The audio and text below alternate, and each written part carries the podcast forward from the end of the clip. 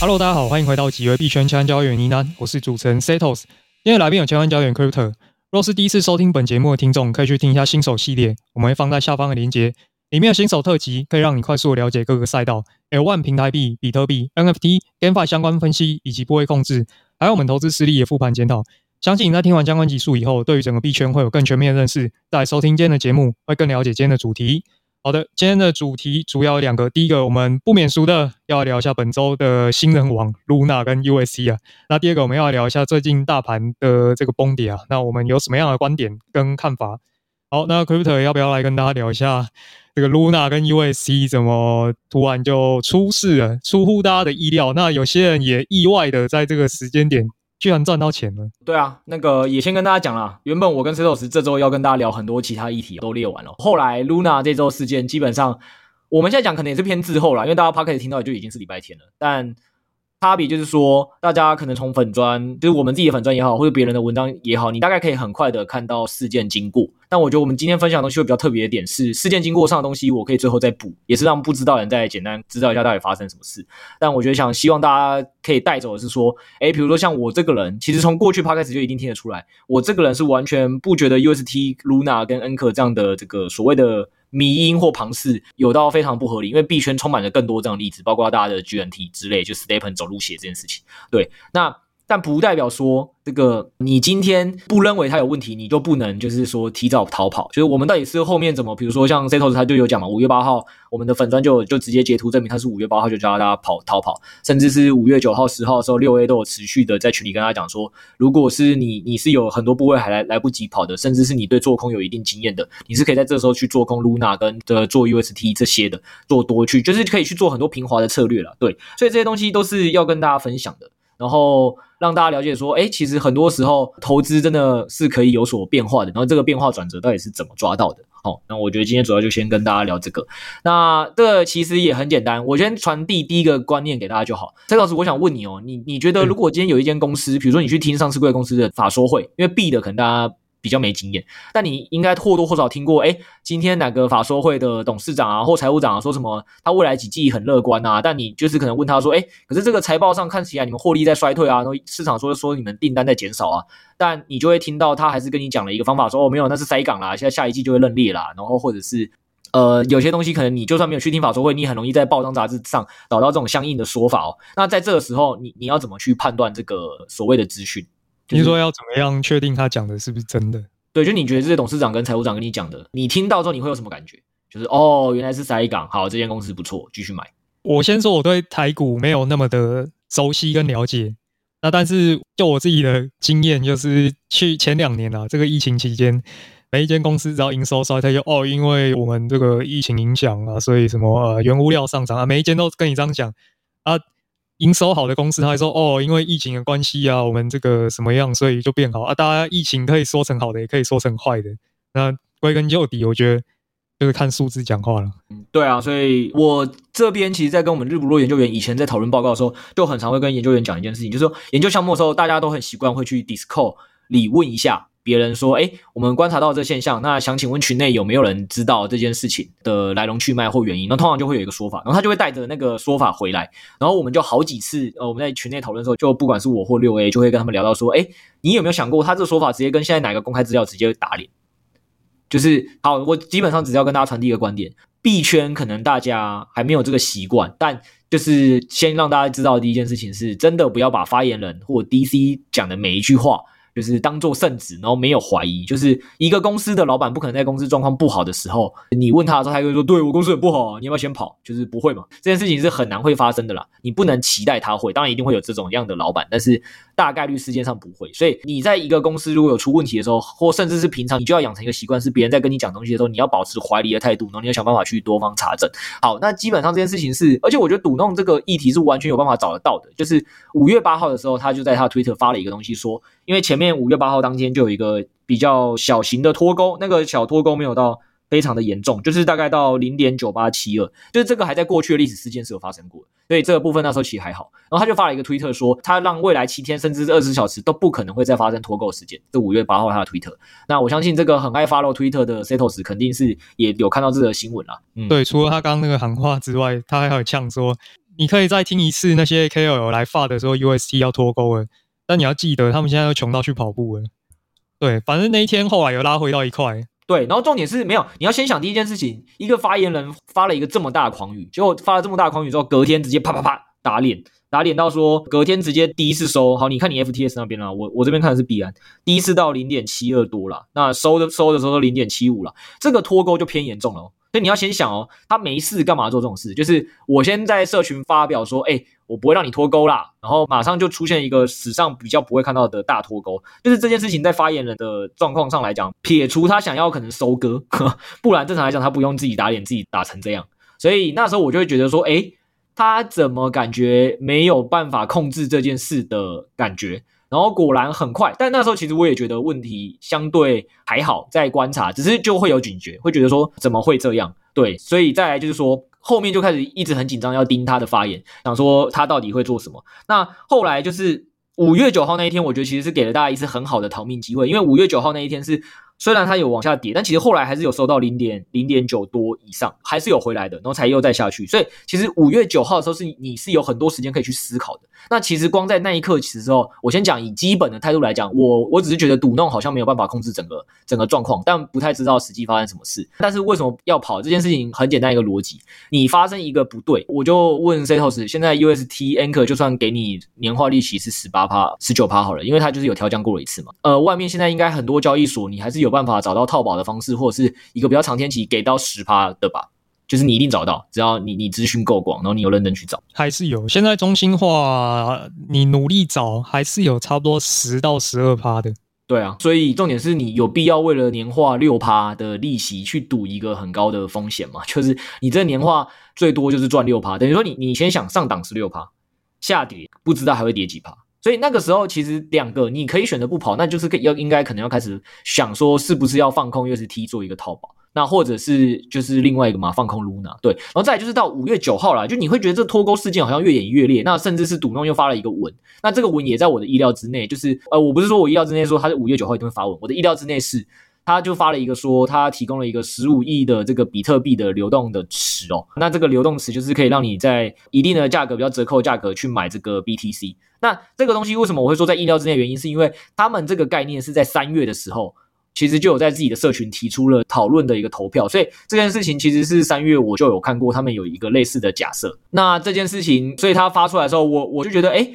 居然动用到这么紧急的手段，因为当初他们在提这件事情的时候，他们当初在提这个比特币的提案的时候，因为这已经很严重，不是一个去中心化稳定币可以做的嘛，就代表说有一个中心化组织在协助跟干预了嘛，所以理论上对他们当初自己定义也说这是一个比较极端才会用到的一招，就这么快就用到了，我当时就觉得。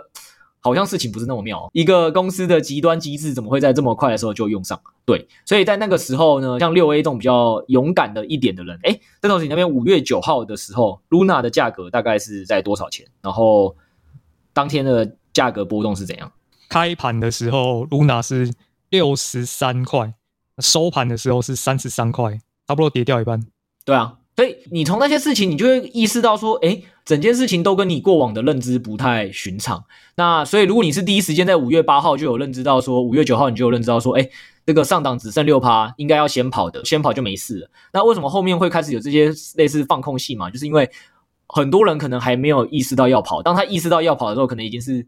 什么零点六啊，零点七啊，零点八 UST，他就是会缴嘛，他就觉得说啊，这个再凹一下会不会等它凹回一？然后，但你自己认真想，你今天只是因为是稳定币才这样，这倒是你应该很常在币圈十趴二十趴你会认损，如果方向不对，对吧？但稳定币的时候，大家的思考逻辑就不一样，就是 它是稳定币，我我现在跑这扛着二十趴损失好吗？那还是再蹲一下，然后我觉得这边会让最多人脚麻不能跑，原因是因为他刚好真的示范过从零点六 UST 拉回零点九这件事情，所以给了很多人希望，所以大家就更不敢跑。嗯、对，而我觉得你刚刚说那个他 BTC 这一招这么快就要寄出来，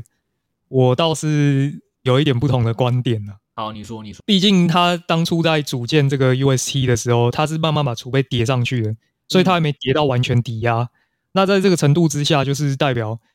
有一部分的，应该说很大一部分 UST 是信用成分的，那他就有点这个，如果研究过，应该都知道，他们其实在玩信用，然后是在印钞票，所以他在这个时候如果不计重手去稳住大家的信心，他其实会死得更快。所以无论如何，他那个时间点都一定要讲没有没有没有，你你你想一个有趣的问题哦，你那时候要想一个有趣的问题，他其实为什么这件这件事情大家都短期对 UST 也相对需求没那么大，会开始恐慌？因为他当初没有直接在提早宣布，比如说在帮 Anchor 补个两亿美金或四亿美金，就是他又刚好在大家对他需求最弱的时候，他又没有做出行为，他不去补 Anchor，他宣布了补 BTC，BTC 是保险机制，Anchor 是一个吸引大家需求，他们也在需求那边下手，他在保险机制上先推出。啊、我我我先讲了，我先讲为什么我当初其实是对 UST 跟 Luna 还有 Anchor 的东西相对看好。对，好，我我先讲一下当初的状况。第一个状况就是币圈庞氏是一个很常见的事情。你现在去问很多当初在玩 GNT 的，我们也都讨论过，你都可以查到很多人的月报酬就超过二十趴了。Anchor 是年化二十趴。所以这件事情以后金补前金这个概念来讲，它真的不算超过。那它唯一比较特别点，就是因为它的是稳定币，再加上它是稳定这个利息，就会让大家有一种特别，就是诶好懂，想冲进去。那其他的庞氏经济只是设计的稍微复杂一点，让你有点搞不太清楚它到底要怎么算需求跟供给，你就比较不会想要跑，或比较不会有恐慌挤兑。它是当初没做好就这一点，所以。这个是第一个，那那时候我基本上在判断点有两个，会觉得它的基本面应该没什么大问题。原因是这样，它那个时候有推出了一个动态调整要到十五趴的利率机制嘛，所以你就看得出来这个公司已经有在思考自己的下一步要怎么做调整。那它到动态调整到十五趴，是以每个月降一点五趴方式去调整的，所以预估它如果不补储备，它一定降不到它想要的十五趴，这是第一个。然后那时候另外一个问题是，我就在想说，如果要算一下 Anchor 还要再补储备补多少钱，就是对这些爸爸来讲救这个品牌，或者是让这个品牌可以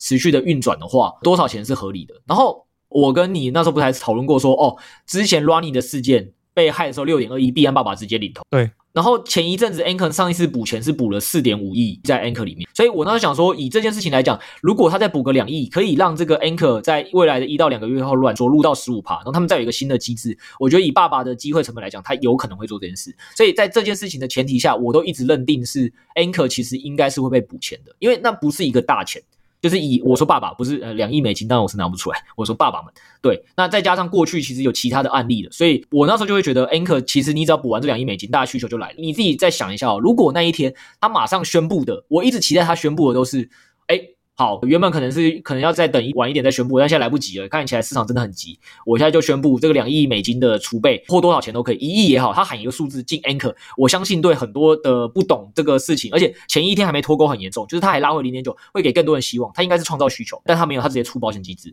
所以有一个很有一个可能是这个市场不一定有办法让他再补这次钱，所以这件事情又让我发现到说我的当初的一个判断，不知道为什么背后应该有不一样的事情在发生。啊，当然我们有一些资讯优势啊，因为我们现在就是本身就在这个行业嘛，所以我们可以跟很多人做咨询跟交流。那包括我们当时就有跟其他的这个业内的前辈顾问们，甚至是就是有打听到一些创投消息，是创投这次都有一点比较倾向没有要再补助 Anchor，所以这也是我记得五月九号我们三猫报告就直接写到这件事情，就我们有打听到打听到业界说可能不会补助 Anchor。的储备，那虽然这个人不是三件，我们也在报告注明不是三件，所以大家不一定要恐慌。但是如果这件事情为真，那我们觉得风险很大，所以请读者要注意风险。这我们都有在报告里写，就五月九号就写了。对，从那件事情完，再到诶就五月九号，我看到他记住这个机制的时候，我就觉得有点怪怪的，就是他有其他做法可能做，他他不打，那为什么他不做那个更好的招？所以我那时候就觉得说，这个东西是有它很奇怪的地方。那再来，好险就是 六 A 这个人是比较敢跟群主的人讲说，诶，如果在这种时候你要如何放空保护你自己。所以甚至我记得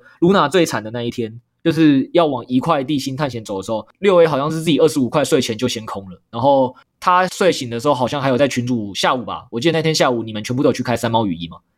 然后跟大家讨论说要不要空，然后觉得还有没有救？那基本上所有的认知都是死亡螺旋了，所以我基本上那时候也是，哎，这个大家不要学，反正我也是开了四倍空，就是因为大概也那时候已经高几率判断说它会往下，对，所以我也是开了四倍空，也就因此小赚出场而已啦。对啊，那但是基本上我们那时候跟大家讲说为什么要做空，只是告诉那些还没跑的人你应该怎么跑。可能会是比较简单，可以保住你自己资产的方法，这是一个。那甚至是为什么有人会想要多开高一点点倍数，开到两倍、三倍？那原因都是因为他可能前面已经赔一段了，所以他不开两倍到三倍的话，那他可能没办法把钱都赚回来。但你只要在一个合理的本金控制里的范围去做这些事情，当然都没什么问题。所以我们才会有这么一系列。就是我这边要传达给大家重点，基本上只有几个。你会发现我的几个重点就是一。不要尽信发言人讲的话。二，你看我是对发言人的想法跟做事是会有一个自己的预判跟去收集资讯的。我的预判应该是他应该要去在这么紧急的关键下帮 Anchor 补钱，他不补。然后我打听到创投说可能真的不会补，两件事就对到。然后我在之前看过他们讨论的一个保险机制，他又拿出来。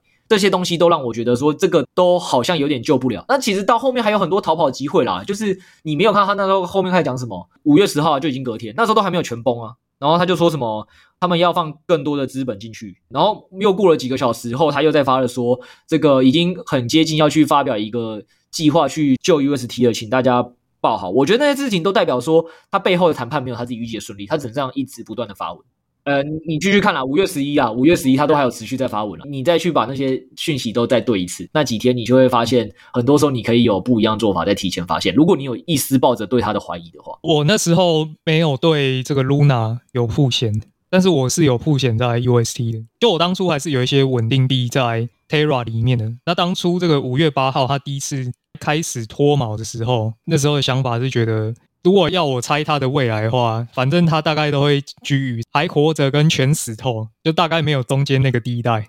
我那时候的猜测是这样。那其实我那时候还是觉得会活着的几率会高一点点。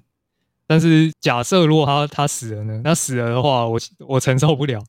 所以那个时候就是先把 UST 给套保了，那还好还好有套保，对，不然我就挂掉了。但当初空 Luna 那一段，我就这个经验就就没有六 A 那么到位，所以我当初就没有从空 Luna 那边再多赚一点。就是你看这个观念就是会救你的，就是呃，你知道我我最近这一周这一两周就在群组里会看到，我说赖群啊，就是会看到有人说哦什么最近因为。呃，大盘状况已经不好很久了，只是这一次 Luna 事情就更明显，就再带崩了一次。但前一阵子就已经都会陆续看到说，有人把他可能这几年自己的钱或家里给的积蓄全部赔光了，然后或者是就是他脚麻不敢认损，所以就熬单，然后最后就看到现在状况是这样，他也很痛苦。然后当初铺险过大，我们一直会从不论是我二零二一听我节目听到现在，都会一直跟我跟大家强调一件事情，就是你真的不要在任何一个部位配五趴以上。或配十趴以上，就是不是我说币不要配五趴以上。然后我记得身后好像在二零二二年那集，我跟他在录今年二零二二年策略的时候，我说我会七成放稳定币，三成放在币嘛。那这七成里面，他也都几乎有问我部位嘛。我记得那时候他问我说，我放最多的应该是 s a n b u s 啦，我如果没记错的话，那时候。然后我说这个东西也就是最多十出趴是极限。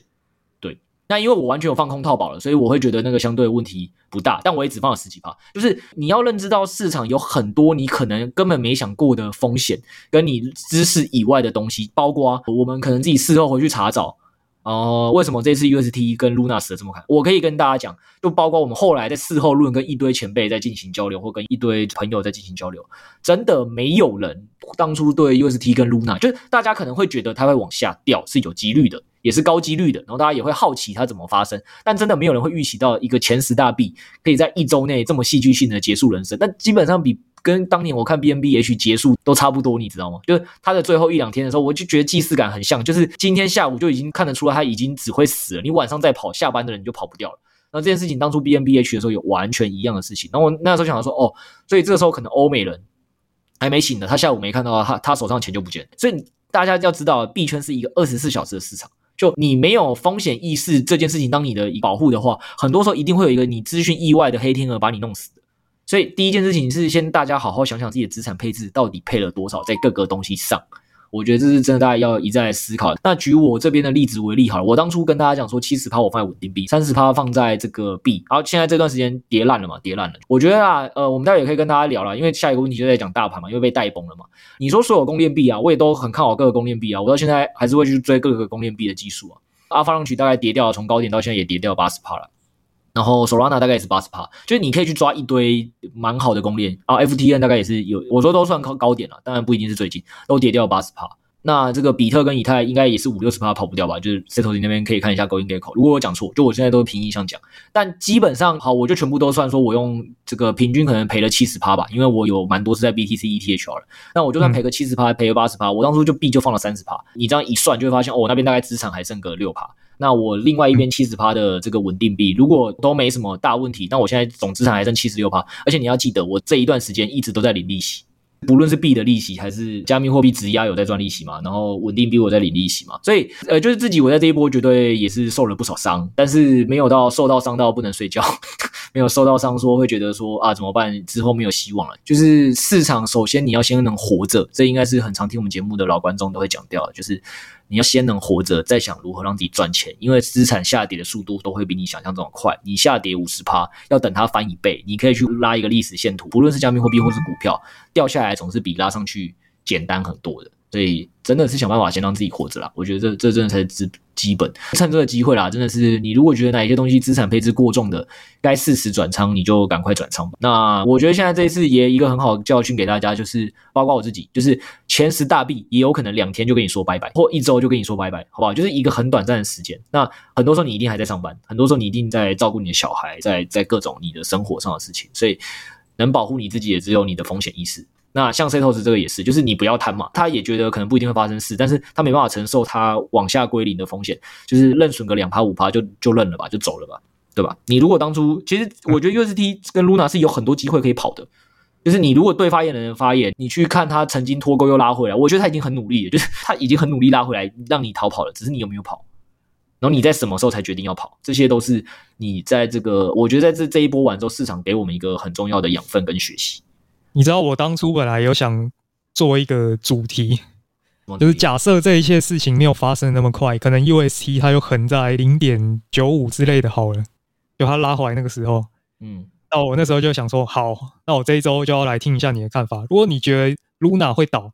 那我就要当反方，我就要说服你 Luna 会活着。那如果反之，那我也要当反方。结果没想到我们这么快就看到结果了，就是大家可能会学到一些东西，但是。就是大家会自己去思考，没有，我刚才讲那例子也是跟大家讲的啊。就你要说我对 UST 跟 Luna 的看法是是对的吗？其实是错的嘛。以市场来看，他打脸了我嘛。就是如果以单纯以价格了，对啊，但我还是会觉得，我不会认为自己秉持对他看对这个想法是错的。就这件事情，听我 Podcast 久的观众应该也都知道，币圈你有比较正确的资产观、风险观，甚至是基本面的研究，他没办法让你大赚钱的啦。就是很多时候大赚钱的东西都要抛开这一切。但是基本上你可以很确定的是，大赔钱到离开市场这件事情，理论上你如果都有把这些东西用好，也轮不到你了。你还有很多次机会可以慢慢垫高你的资产。对啊，大大大概就是这样。真的不要太坚信自己的某个论点，还是依市场的时事去判断。那如果你真的时间不够，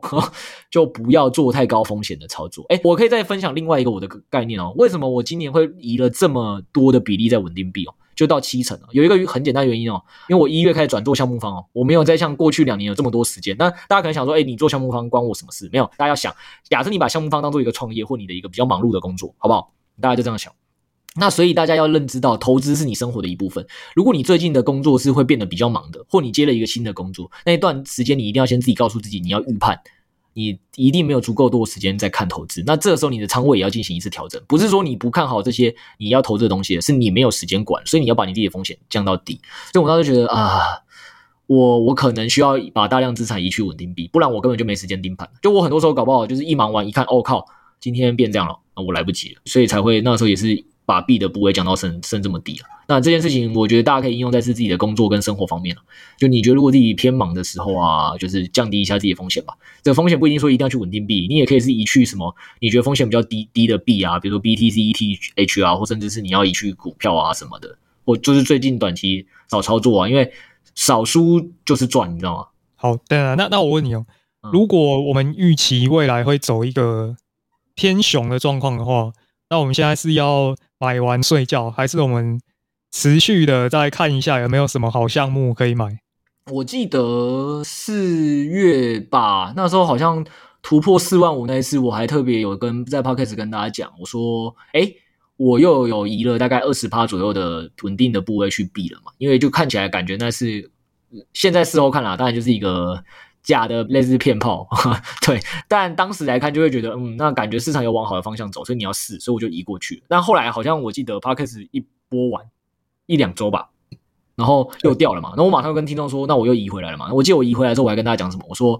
呃，我那时候刚好我回交大校庆，我就学弟他 FOMO Dog 那时候演讲的时候都有来，反正我都有分享到。我就说，我觉得二零二二跟二零二三的主基调就是会有很多混乱的杂音。那这些杂音的重点不是跟你说市场未来一定会不好，但是在杂音代表是风险跟分歧。所以在这些前提底下，我觉得如何让自己降风险是很重要的一环。所以我又选择把大部分的钱移回稳定币，然后我愿意这两年少赚。对，那后来甚至是我们上周不是又看到一份报告嘛，说美股的相关系数跟币圈现在已经高达可能零点七、零点八了，就是跟以前比起来。所以我就那时候我记得我又在讲了一样的话，我就说请大家这时候可以多去看一些总经或股票的一些发言，这很多时候操作可能会跟比以前来讲是更像的，因为大家现在受的总体大环境是类似。所以你问我就是说，就是还是回到这件事，你说 Luna 这次玩，然后导致这个 BTC 大幅的下砸、带崩，然后整个市场现在看起来走到一个更可怕的地方，大部分币都摔了八十趴了。很多人可能会觉得说，哎，现在哎很多不错的币，我可以开始抄底喽。我就跟大家讲两个例子好了。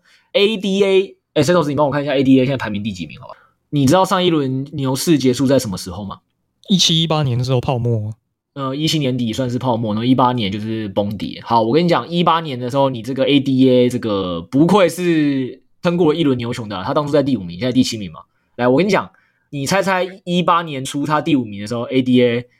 那时候多少钱？我先看一下，它目前的市值是两百亿吗？因为你看，我跟你讲，你看市值没有意义啊！我跟你讲，你看市值没有意义，因为你看市值，它后面的蒸发，除非你都有拿到，不然理论上那些蒸发也跟你无关，你就是那个币啊，你买的那时候价格就是那样了。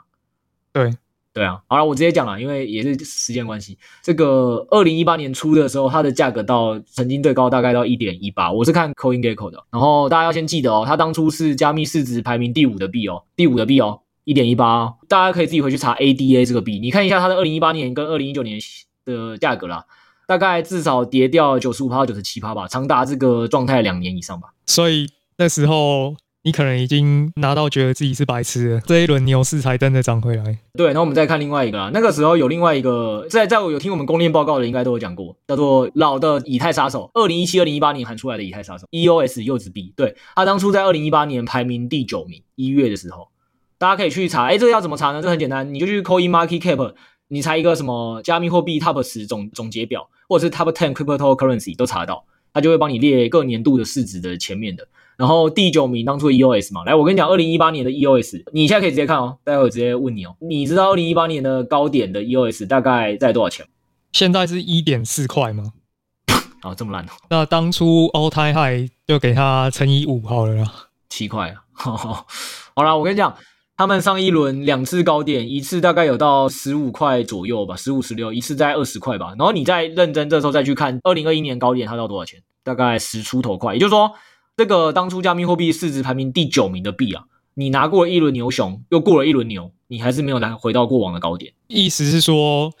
现在去拿 a coins 要有下一轮牛涨不回来的可能性。对，你要你要抱持这个心理准备，然后以及你要抱持着你这一次一拿可能要拿个两年以上的心情去看待加密货币，我觉得这是你比较好的啊。如果你都这些东西承担不了，我建议你还是多放一些稳定币，多找一些套利保值的方法，因为还是回到这件事嘛，就是大家都是机会成本问题。你说今年的美股跟这个台股又何尝是好做的？就是我不是今天看的数据啦，那反正前几天我特别好像还特别去看过 S M P 五百到五月。这一周都不知道哪天，说五月中的时候已经跌掉了十七十八趴了，然后零零五零也跌掉了十七十八趴了。那我们二二零二二年初那时候跟大家讲，拿稳定币要拿多一点，原因是？你起码是正的吧，然后这一吧，然后再加上这当然是我补一下哈，这个从今年加密货币总市值来看的话，一月一号的时候是二点二五兆，那到我们录音的当下，五月十三号市值是一点三兆，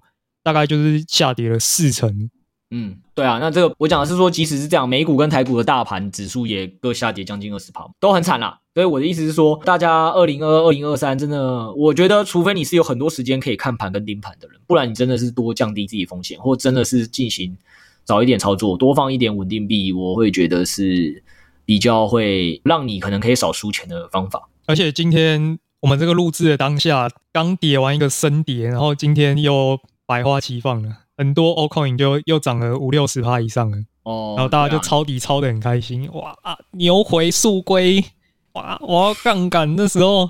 那时候 Ace 还是什么，反正就国内的交易所还被入金入到好像宕机了。哦、呃，对，我记得好像是 Mace 吧，好像这这个好像是 Mace 有发了一个公告，说大家台湾韭菜成精了。你不要在那边这么嘲讽，我跟你讲，我要我先跟大家讲。如果如果如果后市就是反弹回来了，那也没差。就是我要讲的东西还是两个，我们基本上投资都看的是大方向。就是我现在这个时间点，我以我现在的资讯做一个总结跟判断，我就是目前还是会觉得稳定币的地方就是配多一点。那我宁愿利息，就是有时候你如果太忙，就是说哦，也没办法一直移来移去，说哪些交易所这边有高的，那拿个两三趴的也 OK 啦，总比你放在银行定存那些来的高吧。然后哦，比放在这个股票跟这个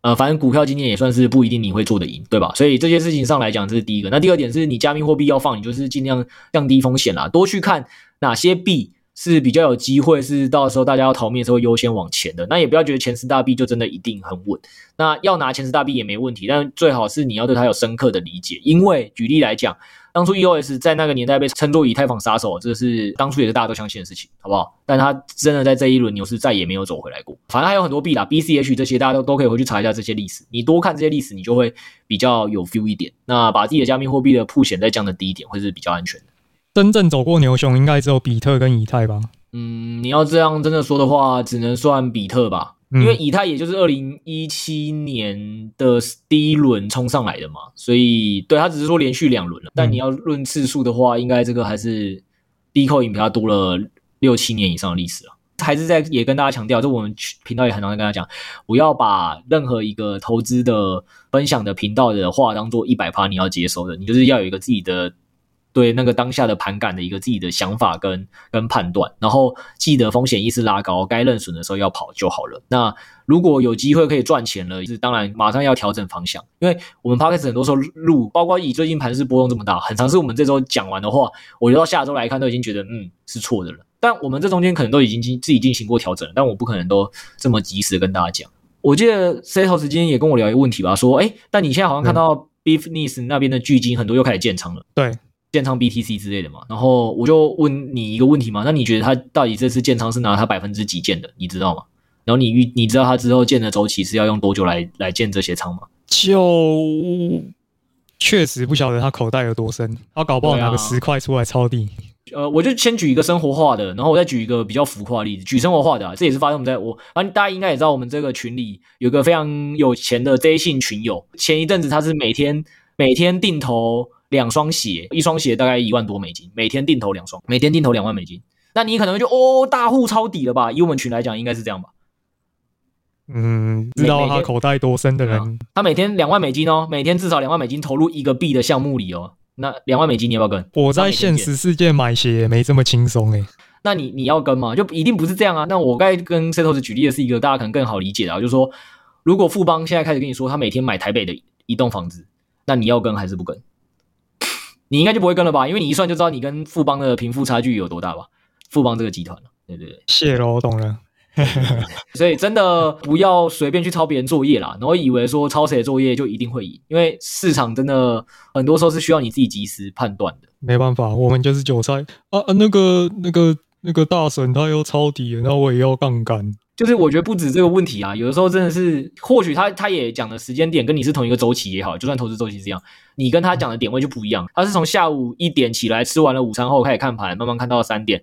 看了两个小时，觉得嗯没问题哦。我觉得我现在收集的资讯跟盘势，我打这一单应该是蛮有信心、蛮舒服的。你是三点看到他发讯，然后马上回去哦，快速看了一两分钟，嗯，打单。那个你们之后投资跟打单的心理逻辑跟舒服度都有差，那就会影响你后面的判断。你自己这次有开空吗？你你自己也讲嘛，就说六 A 也跟你喊了，他 Luna 开空了。你觉得实际上你觉得做起来有这么简单吗？就是已经在同时跟你讲，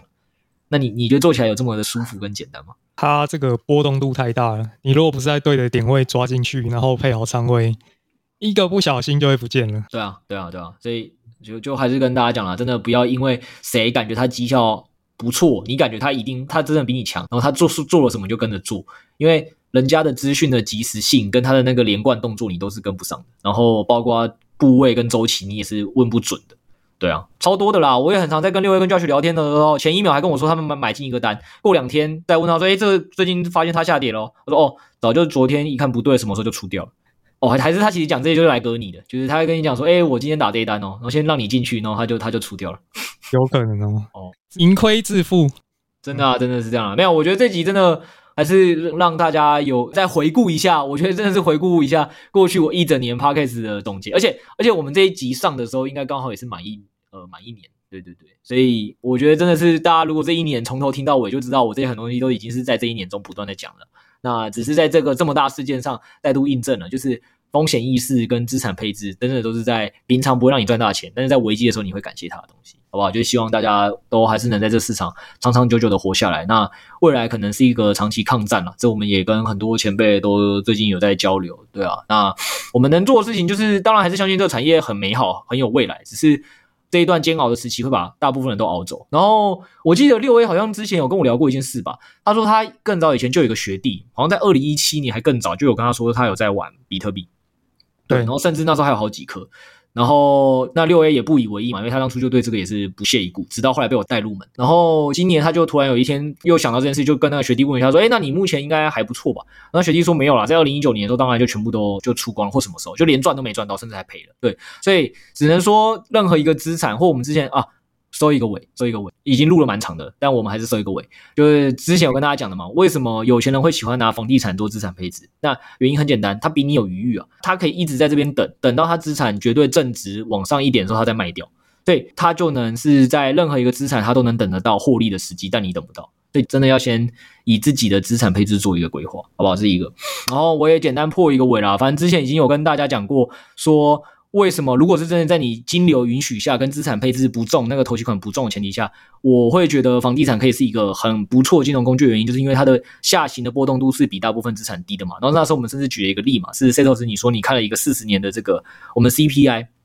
就是那个购买力根本是直接砍半。就你如果现在借钱，你甚至是未来你可以想象成四十年后你退休，你只要还一半。但大概那种感觉啊，类比。那甚至是因为现在还有量化宽松，跟通胀比以前可能更严重。所以在这些前提底下，你如果有办法创造一个不错的低利的一个的利息的借款的话，其实不一定是坏事。我后来就很快又看到另外一个投资的 KOL 有分享，他说什么他在美国也是把他所有能借的钱全部借出来。为什么？因为他看美国三月通胀率是八点五趴，也就是说，他说虽然这东西不能持续，但代表如果这这个东西真的只要持续个一年，他现在一百块，明年就只需要还九十二块，所以他 all in 全借了。把他手上所有能借钱全部借出来。我要讲比较尴尬的问题是，我那时候前面是认同他的观点，他然后他后来也有分享说，反正他借款利率是二点八趴左右。然后后面他讲说，所以我只要能在这边创造出高过二点八趴收益，我就是肯定是赚烂了嘛，对吗？因为通胀是八趴多嘛，我现在利息两趴多嘛，剩下这中间首先就是一个利差嘛。如果你还能在投资创造收益，你就更赢嘛。然后他放了十趴的 Anchor，哦，对。我那时候看到他这样分享的时候，我就哦，我觉得他蛮负责的。他就讲说，那这个东西都是凭我个人的认知。如果你对 DeFi 不是那么熟，那其实不太建议你做这样的操作。对，他那时候就直接这样讲。果然那个影片过一两天后就出事了，他的群友就一直在底下敲碗说，诶，什么时候才要发看你发片？然后对，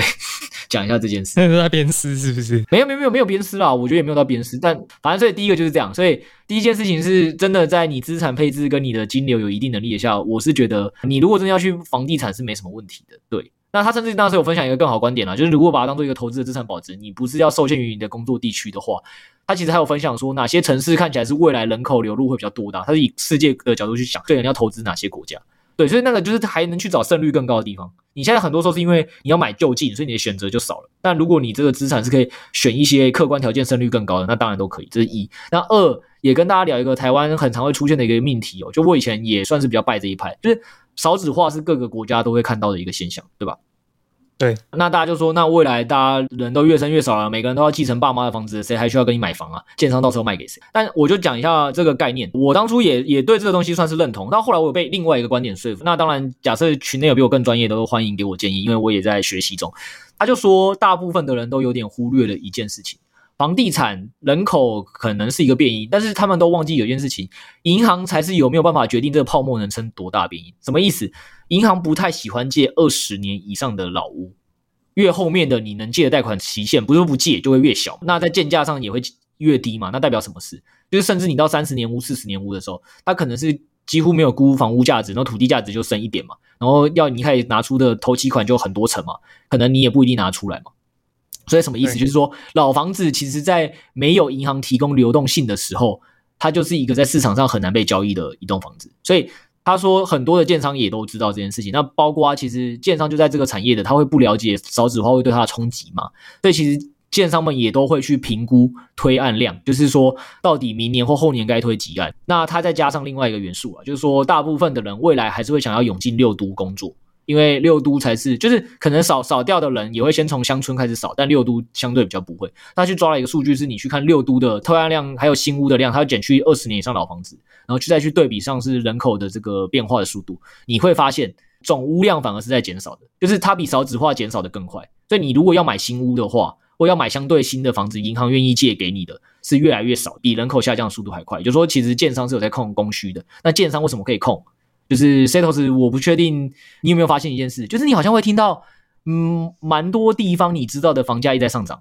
但好像还是会一直听到有人成交。为什么？是因为大家赚的钱变多了吗？因为大家疯猛了。不是，呃，好，有可能，有可能，有可能，对不对？哦，对对，抱歉，没有不是，就是可能只是我想讲的不是这个版本。我听到有一个答案是，它其实是用总价控制你就好了。以前卖你四人房，现在卖你三人房，现在卖你两人房嘛，再到单人房也不错。就是建商只要慢慢的提高它的每平的单价，其实搞不好它的毛利率跟获利率是更好看的。然后它总销售金额可能一样很好看。就是以前卖你四人房的，现在改卖你两人房，然后改改推就是单价更高的。对，所以不要想说。人家在这产业生存的人都没有想到这些事啊！我我觉得这些事情是，如果你有在当老板，或者是你自己是一个主管，你会去评判很多市场状况的时候，你应该都知道我在讲什么。就是你你不会只是一意孤行，你会去判断整个市场的共同状况，然后一起去看一下，如果产业有个明确不利的未来，你也都会先提前去进行避险嘛。那这个这个议题人人都知少子化的一个议题，怎么会觉得建商完全都没有想过？这个世界就是一个 Ponzi。没有没有，不过不过这个再次讲，有房仲从业人员或者是房地产建商什么之类的专家，麻烦我有任何讲错的，请指导我，好不好？我是真的看房小白，小小白，真的完全不专业，我只是到处去收集资讯的时候，就会看到很多观点，然后。有觉得不错的，我就会记下来，这样，然后也会保持着，就很容易拿去跟朋友交流了。因为这个这个，像 Setos 应该也不是第一次听我讲，就我那时候第一次听到，我就拿这观点问过你跟六 A 嘛，说这东西的观点哪里有 bug 嘛？对，那我们就都有讨论过嘛，对，大概就是这样。但可能还是有更多观点是我还没听到，就也麻烦这个观众指导。好，那今天节目差不多聊到这边。那如果你喜欢我们节目的话，记得五星好评、留言或分享给你的好友。另外，我们现在有订阅 Podcast，大家说牛市炒币，熊市要建设吗？人生总要来一个熊市才有翻身的机会，趁现在赶快加入，每周一篇文章加上三十分钟的导读引导，让你在熊市的时候累积知识，在牛市的时候打败大盘。最后，我们现在有公开赖群，还有 DC 群，如果你想要交流到我们今天所聊到的这些资讯的话，欢迎进来，大家一起交流。哎，我就收个尾，因为你刚才讲到那个，我们这周四跟深红在录的一样，是关于 Avalanche 的一些新的它的一些动态的追踪。然后我记得开路前，我就先跟申红聊，我说：“哎，申红，你会觉得现在根本就没有必要再聊 各种币的主题了，因为其实现在市场就是这么烂。”对，但我们后来两个交流完，我们的概念真的是一致的。我们概念是：哎，你想哦，台积电是不是一直有在半导体产业，或甚至你会看到零零五零里的很多公司都有在持续努力嘛？不管这个世界是好还是不好，价格现在往下，你不会因为台积电现在跌到了，就算跌到三百，台积电还会继续做事嘛？对吧？所以，所以很多时候产业跟公司都不论环境怎么样，它都是还会持续的努力。只要它不是要来来来骗钱的，它是想要为为自己的这个公司的一个使命奋斗也好，或者是它有一个它服务的客群，对，它为了存活，它都会持续的努力建设。那只有你在这个市场不好的时候，你还愿意用一直去跟的人，你才最有机会在它市场一反转的时候赚到那个最大的钱。对，就是因为通常市场一转好的时候，你如果对一间公司信仰不深，你看别人应该很多种例子啊。就是现在，我随便问你一只美股的股票，或我随便问你一个房哪一区的房地产，我我问你那边好不好，你应该都讲讲不出来吧？所以基本上到时候一有反转，你也不会抓到了，因为你根本就没在，你平常就没在关心嘛，对啊。所以这个真的是我们不论市场好坏，都还是会提倡说要好好的静下心来学习，原因是这样，因为就像 Setos 讲的，市场不好的时候，价格才会便宜，价格便宜，然后你又看得比别人懂，你才会在未来它转上去的时候，你会比别人提早获利哦。对，大概就是这样。好，那今天我想分享了蛮多东西，也就跟大家说声拜拜吧。好，大家拜拜，下次见，拜拜。提醒一下，前两周我提到 OKX 欧 E 交易所抽奖活动，目前都已经开奖了，可以在我们赖群的记事本里面看到，记得来领奖。如果下周日你还没来领奖的话，抱歉，我们就要抽给另外一位喽。